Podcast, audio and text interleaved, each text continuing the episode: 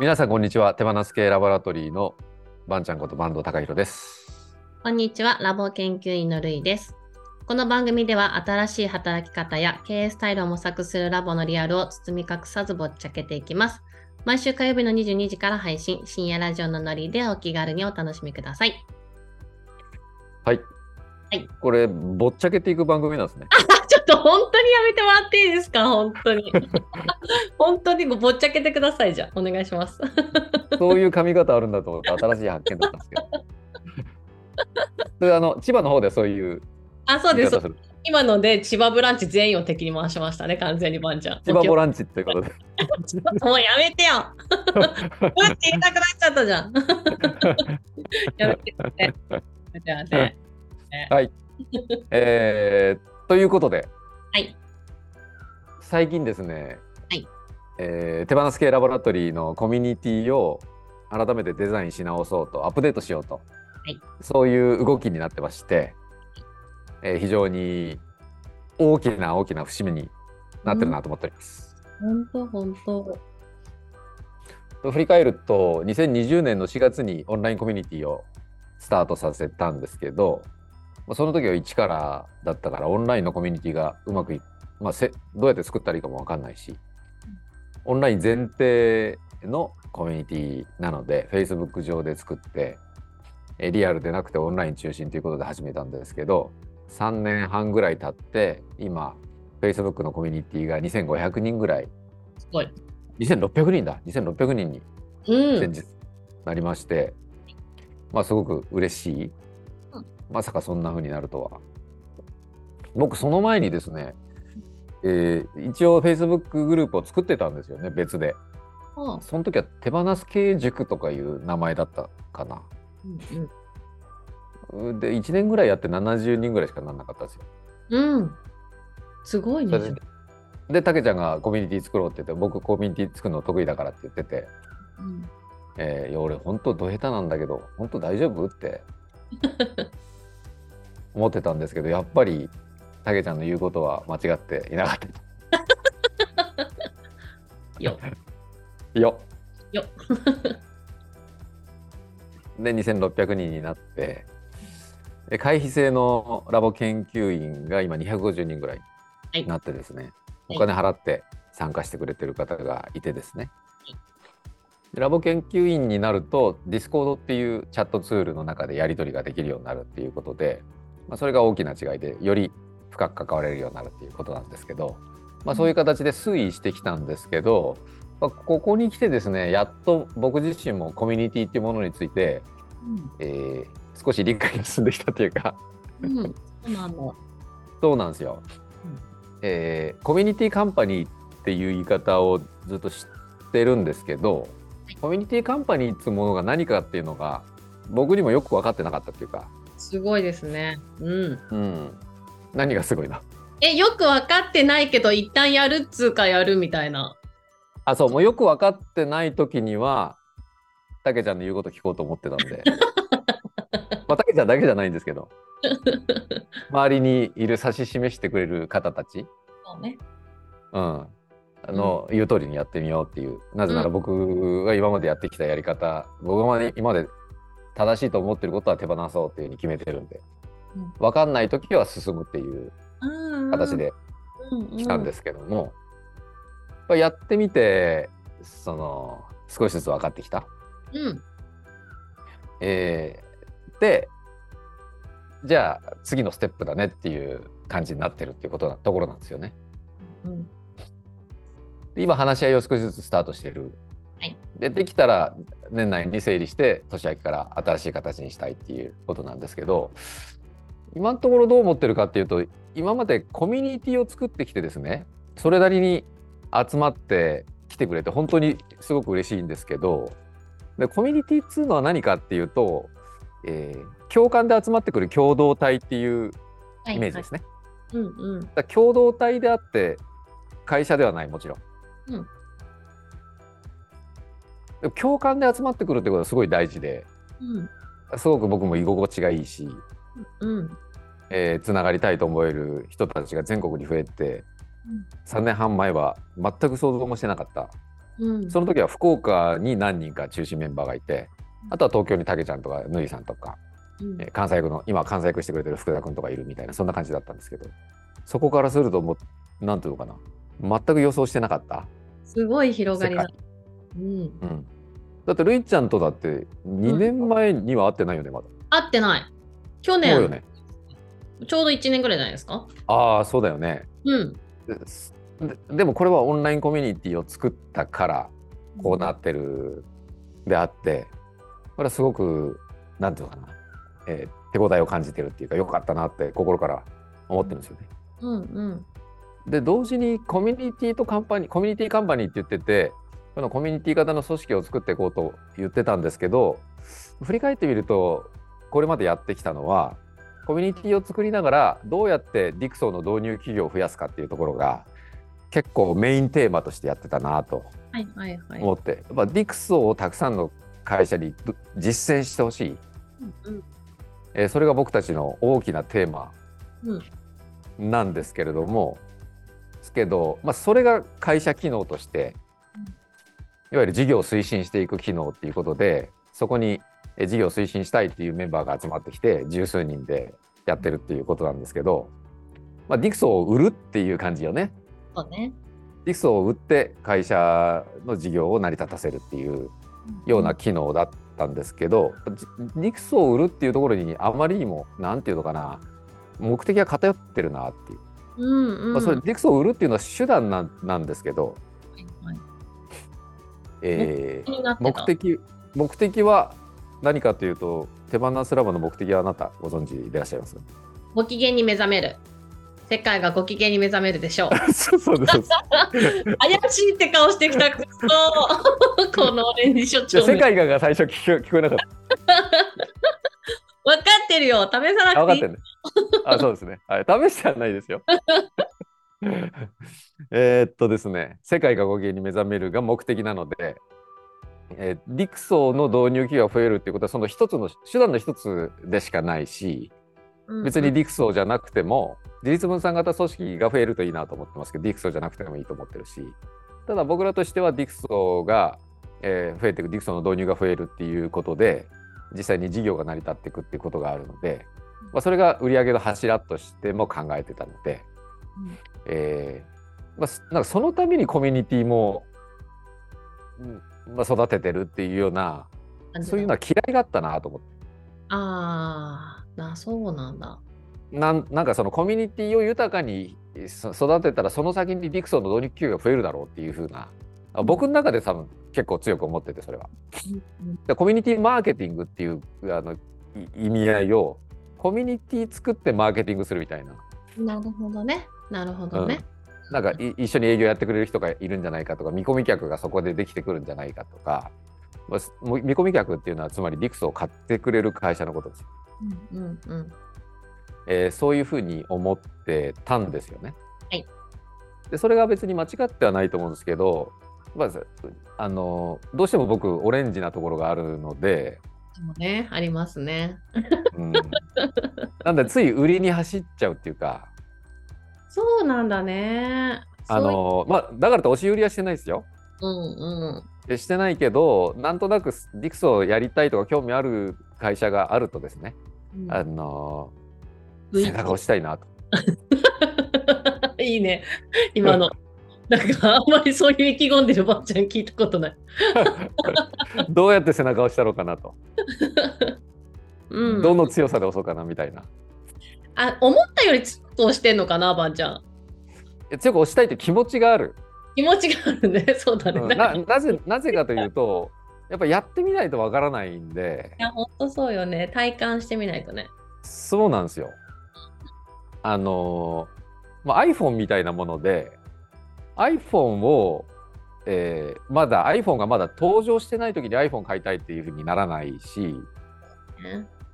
でジョブズが発表してこれが iPhone ですよって言ってもそれで買おうっていうのはすぐはならないじゃないですか。うん。使ってみないと良さが分かんないじゃないですか。ガラケーと何が違うのって、うんうん。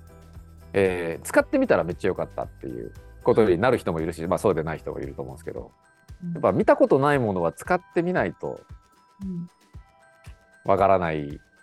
そういう類のものだと思ってるんでとにかくやってみようよと。なんか伴や奏するよって伴奏するよ。ね、ちょっとふわっとオレンジの匂いがするんだね。なんかね そうそうそうそう。それでやっぱりその手放すラボとしても事業運営っていうのがあるから、まあ、ね導入企業企業をやっぱこれぐらいのペースで増やしたいっていう目標設定 KPI って言うんですけど目安があってですね、えそれこの加減下回っちゃうと事業事業の継続が難しいよっていうことになるんでやっぱりえ月何社かは、えー導入してほしいな。優勝で導入してほしいなみたいないうところがあるとその会社が仮に準備があんまりまだできてないかったとしてもでも、うん、いけるんじゃないかなみたいな。ちょっと。大丈夫だと思うよみたいな。そういう、気持ちがね。まあ、つまりその売りが目的になっちゃう。はいはいはいはい。いやいや、うんうんうん、うん。でその会社がほんその会社にとって本当にそれがいいのかどうかっていうのはちょっと、ね、あのが優先順位が低くなってしまうし世界が語源に目覚めるっていうところはあの全く離れてはないんだけど重なりが結構少なくてもいっちゃうみたいな。ばっちり重なそうそうそうでも結構いっちゃうっていうかなってるからそうう。いう嫌いがあるなと、まあ、これは僕自身ですよみんながってことではないんですけどうんとそういうふうに思って。いるのがあ思っていたんだなってことに気づいたんですね最近ね。まあ、気づいたのはトミーさんっていうイノセントワールドっていう会社を運営してる方が最近マーケティングの勉強会を僕らにしてくれて、その方にめちゃくちゃあの刺激を受けたっていうかコミュニティっていうのは絆作りじゃないですかねっていううんうん、ことを言われて、すごくなんていうんですかパラダイムシフトが起こったぐらいうん。衝撃を受けたんですけど、で、えーつまりコミュニティカンパニーって言ってるけど結局コミュニティを作りながら普通の会社みたいな感じで運営してたんですけど、えーそれが、まあ、なんか分かれちゃったんですよねなんとなく。うんうん。距本当の意味でのそうそう本当の意味でなんか連動してないっていうか。確かに。うん、けど、まあ、そういう話、まあ、そのトミーさんの話も聞いたりしながら、えーまあ、僕らがやるべきはコミュニティそのものをいかに、えーより、まあ、活性化するというかコミュニティに集まってきてる共感に共感で集まってきてくれてる人たちとどうやって絆作りしていくかっていうことが一番大事で、まあ、それ、れこそがやるべきで。うん。うんのまあ、その先にしか未来はないっていうか。うん。なるほど。で僕らコミュニティに集まってきてくれた人たちはそれはすごく嬉しくて交流はしてたんですけどなんとなくその、えー、と陸層の導入企業を増やすっていうところにし優先順位が高くなるなりがちでコミュニティの人たち交流するっていうのは優先順位が低かったなとあの振り返ってみるとね。うんうん。やってないわけではないんですけどなんとなく優先順位が低かったけど、えーコミュニティの人たちとの絆作りこそがまあつまりこのラボのコミュニティがご機嫌一人一人がご機嫌な状態になるっていうことだと思うんですけどうんそれこそがやるべきで、えーなんだなっていうふうに思ったんですよね。でそれと、えー、陸層を導入することで収益を上げるっていうふうに思ってたんですけど、えーで絆作りっていうところについて、えーで2500人のオンラインコミュニティがあったり250人のラボ研究員がいてもそれぞれ何に共感してるかっていうのが結構違くて全然違うよね、きっとね。全然違うよね。全然違う。だけど、僕僕のコミュニティというものに対する解像度が今まで低かったんですよ。うんうん。まあ、ざくっと共なんかまるっとまあベースが共感してるじゃない、はいはいラボの何がしかに。何がしかに。なんかだな、みたいなね。ざくっとしてたんですけど本当はラボに入ってくる経緯もそれぞれ違うし、まあ、具体的に言うと「今日切り」っていう動画コンテンツえ？あれがすごい好きだっていう人最近は多くてそれは嬉しい。でそこにはい今メンバーシップでファンクラブもできてるんで実際にそこにはコミュニティができてるんですよ今日切りのコミュニティが。はい。それは僕らからするとラボの全体のコミュニティの一部なんですけど、うん。えーそれから経営問答。それから手放す自分ラボラトリーっていう経営塾ですね。ルイちゃんも絡んでくれてる。そこにも会員がいてここはもうコミュニティになってるんですよね。経営者たちのコミュニティであり経営問答がチャンネル登録1000人超えましたけどルイちゃんのおかげで、えー、えー、たけちゃんのおかげ。はい。えーでそこは経営モードに共感してくれてる人がチャンネル登録してくれてるんででじゃあそこの人に対して何かできてるかっていうとただ発信してるだけなんですけどもっとそこも共感でつながっていく経営モードが好きっていう人たちでもっとつながっていくっていうことができればそこもこ共感でつながる共同体になるじゃないですか。うんうんうん。というふうにそのラボ全体のコミュニティの中でのコンテンツに紐づくココミュニティをもっと細分化していくっていうことができるんじゃないのかっていううんうん、その人たちの興味に合わせて。うんうんうんうんうんうん。でそこに必要なより絆作りがふあの深まるようなプログラムとかコンテンツとか研修とか勉強会とかそういったものを作っていくことによってそれをあのそれが欲しいっていう人は買ってもらって、いうことでそれディクソー一本に頼らないような、うんえー構造が作れるんじゃないかなと。でディクソーもコンテンツの一つでしかなくてディクソーというプログラムそのものに興味があるとかいう人たちで集まってその人たちはそこでわちゃわちゃやればいい。はいまあ、今のワークショップ体験会とかそうですよね。うん卒業生が今7期がやってますけど卒業生が集まる場ってあんまりなくてまるっとラボ研究員みたいな感じになってたけどだけどもっとディクスを深めたいよとかもっと学びたいよみたいなことでもっとつながってもいいけどそこはやっぱ手つかずだったなとかうんうんうんあとはディクスを導入した企業たちもつながれるっていうことがもっとできるような。でそこはそこでで競技に全然興味ないけどディクソーはめっちゃ興味あるっていう人はディクソーでつながればいいじゃないですか。うんうんっていうふうにあのそれぞれでちゃんとコミュニティを作りそそれぞれの共感ポイントでちゃんと絆つく作っていく。そういうような場作り。でそこに必要なプログラムをもっと増やしていくっていうことがこれがコミュニティマーケティングの2.0じゃないかと。うんうんうんうんうんうん。でラボ研究員という回避性の場は、うん。えこのラボの考え方に共感してきた人の中で実際に実践したいとか活動したいっていう人の集まる場っていうことにした方がいいんじゃないかと思うんです。うんうん。研究員ね。うん、今までそういうくくりがあんまりなかったです。なかった。誰でも割と慣れましたよね。あそうそうそう。別にそれがあのダメっていうことじゃなくてえこれだけ増えてきたので、えーもっときちっと、うん。えー整理をしていった方がいいよねって。でそれぞれの興味のあるところに参加してもらってもちろんあのいくつも参加してもらってぜ全部参加してもらってもいいし私はここだけでいいっていう人もいるしで活動したい実践したいっていう人って僕意外と少ないと思ってて。思う。うん、だからあのそうじゃない人は別に他のコンテンツとかコミュニティ他のコミュニティにいればよくてでもラボ研究員っていうのは活動を実践するっていうことを主体にする。それが今すぐしなくてもいいんだけどしたいっていう気持ちがあればそれぞれのタイミングはあると思うんだよね。今忙しいとか今こ子供が小さくてとかそれぞれのタイミングはあると思うんですけどもそういう場になった方がそこラボ研究員と場はもっと濃くなる。うん。えーそんな感じでえーコミュニティというものの解像度を上げていく時期なんだなっていう。でもこれはコンテンツがこれ3年半の間で増えてきたからこそでそこに共感して集まってくれる人が増えたからこそこういうステップが見えてきてると思っていて。うんうん。そんなことを考えているのでございます。なるほどなるほど。ちょっと聞きたいことがあるんですけど。そうなんですか。あのばんちゃん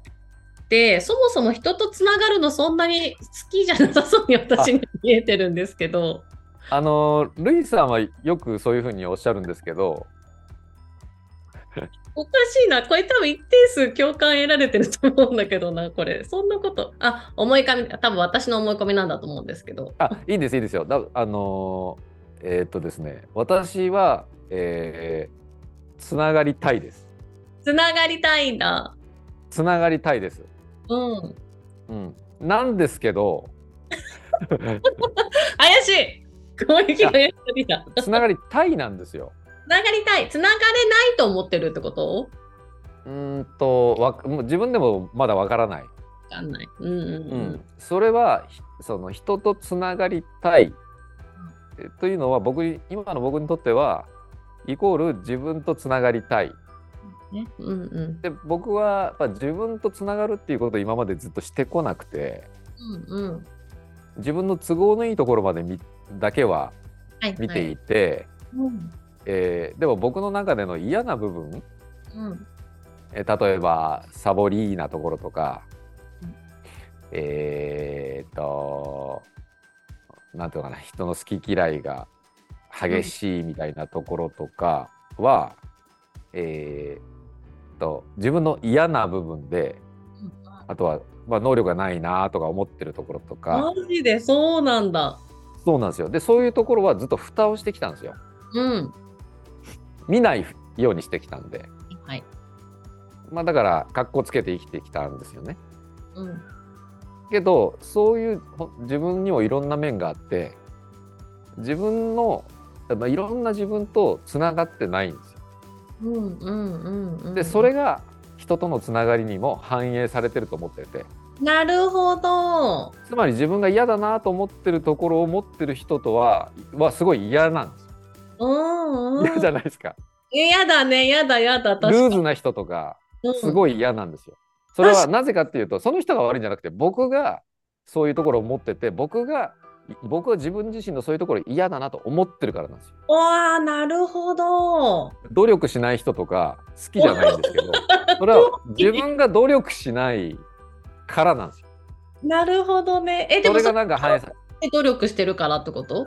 頑張って努力してるからってこと？自分が。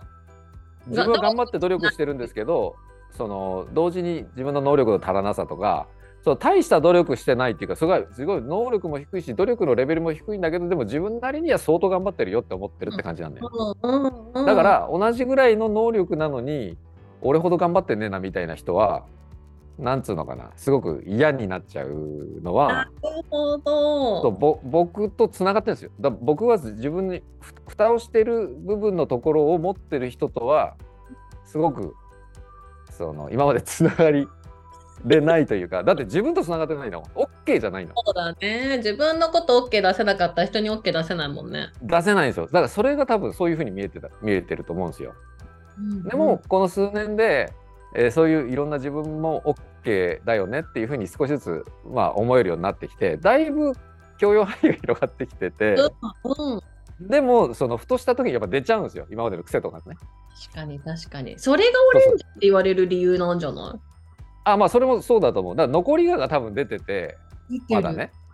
うん。うん。だけどつながりそういう人と自分自分の中でそういう態度とか出てるかもしれないけどつながりたいんですよ。でもそれは。そういうふうな反応を自分にさせる人は僕にとってはそのチャンス気づきのチャンスっていうかあこの人すっげえ嫌って思ってることは俺もあ俺のここだここだわ、うんうん。すっげえ俺のここ嫌だと思ってるわみたいな、うんうんうん。なんか教えてくれてありがとうっていうふうに後で思うんですけどそその瞬間はめっちゃ多分か態度とか感情とか出てる。んでもつながりたいんで今自分のいろん自分ともあの全部自分の全部とちゃんとつながってどんな自分も OK だよっていうふうにちゃんと自分とつながりたい？いやだから道道道筋そのまあプロセス。まさにナラティブっす道中、道中ね。ナラティブナラティブ。完全に。いやいやめちゃくちゃいい。え、じゃあそのコミュニティの方針が変わることで、おそらく向き合う、その今までちょっと蓋してなんとかなってきたところが、蓋してなんとかならないゾーンに自分で頭から突っ込んでるんだなって今私は認識したんですけど。ああそうさらにそうそうそう。あのさらにそのココミュニティの解像度が上げ上がってそうん。の共感っていうものももっと、うん、あの精度が上がっていくっていうことはえつまり自分の自分の感度もあ、まあうんあ上げていくっていうかいうことにもなるしそれはその自分のなじ自分もラボをまるっと、うんえーまあ、ソースとしていますけど全てのコンテンツに同じように共感してるかっていうとそういうこともないし、うんうんうんまあ、そういったことが明らかになってくると思うんですけどだけど共感してるかどうかは別としてつながりたいはあるんですよ。なるほど。いやいや、すごいすごい。だから僕にとってのチャレンジではありますね。うんうんうんうんうん。これはぼすごいなんかあの ごちそうさまですみたいな 感じになってますけど顔が。嬉しい。嬉しいのはいいんだけど、まあ、ただそれは僕の個人的なその話なんで僕の言ってることがラボの全てではない、はい、じゃないですか僕もラボの一部なので、はい、ただまあぼ僕のそういうその意識とかイメージとか感性は、まあ、今までは濃く反映されてたとも思うんですけどでもこう、まあ、これから僕の作りたいようにしていくっていうよりかは多分、まあ、僕もあの、えー、と少しずつ成長したのかどうかわからないんですけど、まあ、とともかくそのコミュニティというものに対する解像度が上がってきたところはあるのでそれを、えー今たけちゃんとか乾さんとか、うんえー、かなみ岡田かなみさんとかを中心にわちゃわちゃやりながらもっとこうこういうそのコミュニティのアップデートに関心がある人ともっとやり取りしながら、うんえー進めていきたいなと思ってるって感じですね。なるほど、なるほど。ばんちゃんの心の声が聞こえた気がしました、今。あの、関心がないとき、本当に関心がないって顔に書いてあるから、ばんちゃんって。はいはいはいはい。興味ないんだろうなーって言って面白いなーと思っていつも見てたんですけど。そうでもそんな関心があるふりはもうすんのやめようと思って。ねそうだよね。うんそれこの間ね、卒業されてらっしゃったので、ティールっぽさやめ。ディルポさんまあまあでもそのやっぱお作法として身についちゃってるんですけど多分ねうん身についてるっていうかなんかあの、うん、あんまり、あのーそういうのしちゃいけないみたいなパラダイムが僕の中にあると思うんですけど、なのででも僕がそういうのをもっとはっきりし興味関心をそのはっきりした方が、えーラボに集まる人たちも本当自分のしたいことつまり自分のご機嫌に忠実になるっていうことだと思うんですけど、そのご機嫌でごご機嫌ポイントでとそれぞれつながればいいし、うんうんでこの世界観を広げていくっていうところに関心がある人はラボ研究員になってもらいたいし。うんうんそういったところをももっとちゃんと今までは誰でも OK という形で広がっていくことをえーつまりラコミュニティが、えー増えていくことがやっぱり気持ちよくもあったからそうだよね。そうなのであのそそこにそわざわざ歯止めをかけるつもりもなかったんですけどでも大きくすることが目的じゃない、うんうんうんえーのでやりたいことは世界がご機嫌に目覚めるっていうでその世界中にご機嫌の種類はもう千差万別なので。うんうんうんそれがラボっていうくくりの中でできるだけ、えー、サイドが上がっていくといいんじゃないのかなっていうそういうことをでつまり一人一人のご機嫌をもっと大切にしていくっていうことをやっていきたいというそれはディクスを売るためじゃなくてその一人一人のご機嫌を大切にするっていうこと自体が僕らがやるべきことだと思うのでそこにこそラボの持続可能性のポイントがあるっていうふうに思ったっていう、思ってるって感じ。おなるほど。いやー、いい話聞いたわ。ここからがすごい絶対楽しいもん。ばんちゃんのカットが死ぬほど増えるってことなのえで。マジで？増えんの？えだ出てくるよ、いっぱい。多分自分の見たくない自分が。えー、増えてほしくはないっすいや、そうにしてる。わかんない。増えないかもしれないけどさ。でも、感じること、向き合う人が増えるはずだから、だって。研究員なるほど。とか。なるほど、なるほど。みんなと向き合ったらもうそんな個性派が220人とか250人とかいるから、十うん分それだけでも自分の中であの発行するものがあるでしょうねっていう感じがしました。うんうんうん、だから、あれですよね、同時に、あのもう長くなっちゃうんですけど、えー今までは誰でも OK で、そう一人一人をできるだけ大事,、まあ、大事にするっていうか、受け入れようっていう姿勢では、それは今までもあったんですけど、同時にやっぱり、このラボでの歩き方みたいなガイドラインみたいなことはきちっとする、うんうん。もっと整理していく必要があるなと。えー自分のご機嫌を大事にすると同時に人のご機嫌にそのどう向き合うかとか干渉しないかとか干渉するとかしないとかあるじゃないですか。なんか競技り大好き競技り最高競技りが正しいみたいな感じになるとちょっとね、ちょちょちょちょえ競技好きじゃないんすか？みたいな。うん。なんかなんで？みたいなそんなアプローチになったらおかしくて。うんうんっていうようなこととかが今まで何にもなかったんで。はい。なのでこれからそういったところも整理していくっていうことがつまり、えーこの共共同体であるコミュニティの中に秩序をどのレベルで作っていくかっていうことがコミュニティカンパニーっていうことだと思ってるので秩序しかなくなったらただの会社になっちゃうんですけど。普通の会社じゃないですか。だけど共感で集まってるその共同体の中で秩序化を進めていくっていうことがコミュニティカンパニーっていうことだと僕が今理解してるのでじゃあそれも同時に今作っていくタイミングっていうことですよまあ、ね。これもそうそうだけどその、まあ、試行錯誤というか僕が何がうんこうしたらいいっていうのを持ってるわけじゃないんでうんうんうん一緒に作っていきたいですね興味がある方。はい、了解です。じゃあ今回はここまで通させていただきたいと思います。そうですね。じゃあまた来週火曜日の22時にお会いしましょう。ここまでのお相手はバンドとルイでした。オナーティブ。